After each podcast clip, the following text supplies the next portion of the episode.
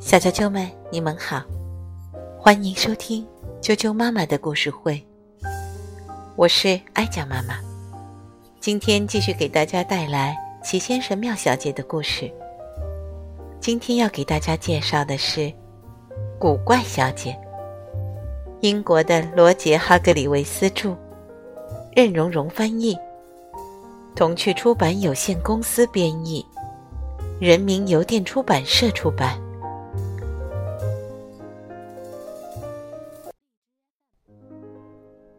古怪小姐，欢迎来到荒唐王国。你可能听说过这个地方，这里的树是粉色、橙色和棕色的，草是蓝色的。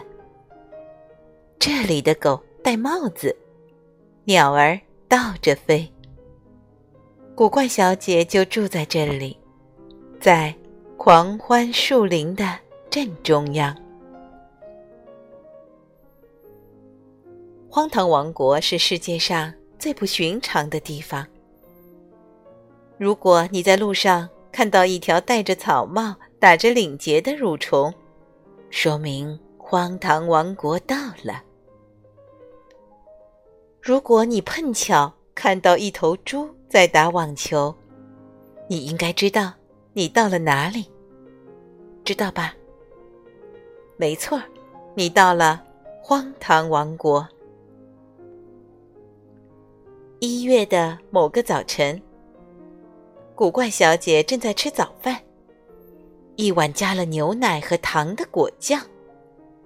她一边吃一边看报纸，他每天都要一边看着《荒唐王国日报》。一边吃着他怪异的早餐，报上一条新闻引起了他的注意。他停下吃饭，专心读起报来。今日头版头条：荒唐杯获奖者。下面是详细报道。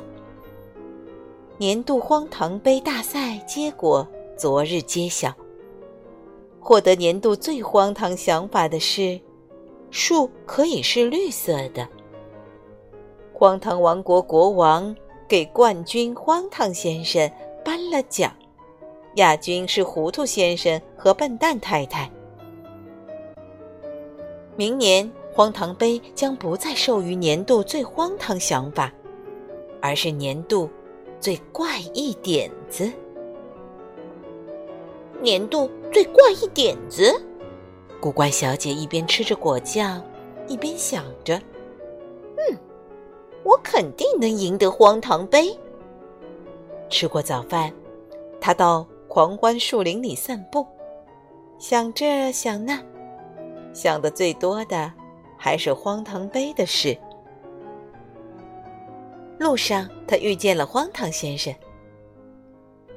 祝贺你赢得奖杯，他对他说：“哦，这不算什么。”他谦虚的说道。古怪小姐想告诉荒唐先生，明年他要参加大赛，可后来他决定不说。一月过去了，二月过去了，春天来了，蓝色的草。长起来了。古怪小姐有想法了吗？没有，她一个怪异的点子都没想出来。夏天来了，要走了。古怪小姐还是一点想法都没有。树木开始落叶了，在十一月末的一天下午。古怪小姐有了灵感，一个从未有过的、最怪异的点子。一年过完了，荒唐王国迎来了新的一月。一大群人像往年一样聚集在广场上，看看谁会赢得这一年的荒唐杯。荒唐王国国王登上专门建造的平台，人群一下子安静下来。女士们、先生们，国王宣布：“很高兴再一次揭晓我们著名的年度荒唐杯的冠军。你们知道，他继续说。”今年这个奖杯将颁给本年度有着最怪异点子的人。人们屏住了呼吸。其中，国王接着说：“荒谬先生成功入选。”荒谬先生举起他的作品向大家展示。一台没有屏幕的电视机。这是为那些不喜欢看电视的人设计的，荒谬先生骄傲的解释道。观众鼓起掌来。不过，国王继续说道：“去年的一位赢家有更怪异的点子。”荒唐先生得意洋洋的给大家展示他的发明。一个钟。呃，如果你从镜子里看这个钟，就能知道正确的时间。他说。观众大声喝彩。荒唐先生觉得自己能连续两年获得荒唐杯。不过，国王继续说着。这下子，荒唐先生知道自己想错了。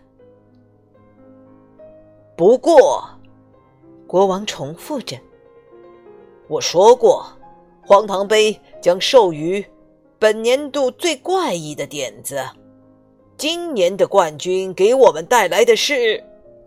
他停顿了一下，道：“九百九十九个点子。”古怪小姐屏住呼吸，脸红了起来。哇！人群欢呼起来。跟我来，国王说。国王和古怪小姐领着大家，穿过狂欢树林，来到古怪小姐的小屋。他们在那里停了下来，目不转睛的看着。刚刚过去的十二月。古怪小姐花了整整一个月的时间，在她的小屋上画满了点，成百上千个不同颜色的点。准确的说，是九百九十九个。古怪小姐非常仔细的数过了，这么多的点子。国王把荒唐杯递了过去。人们欢呼起来。哦，谢谢您，陛下！古怪小姐接过奖杯，她自豪的脸都红了。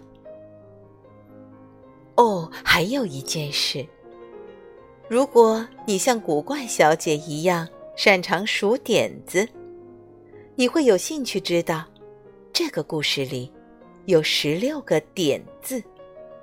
还有六十四个点儿在点字的下部，我当然知道，因为是我把它们放在那里的。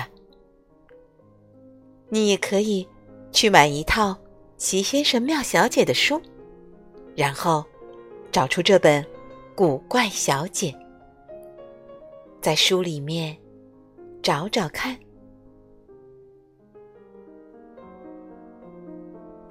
今天的故事就讲到这儿了，明天见。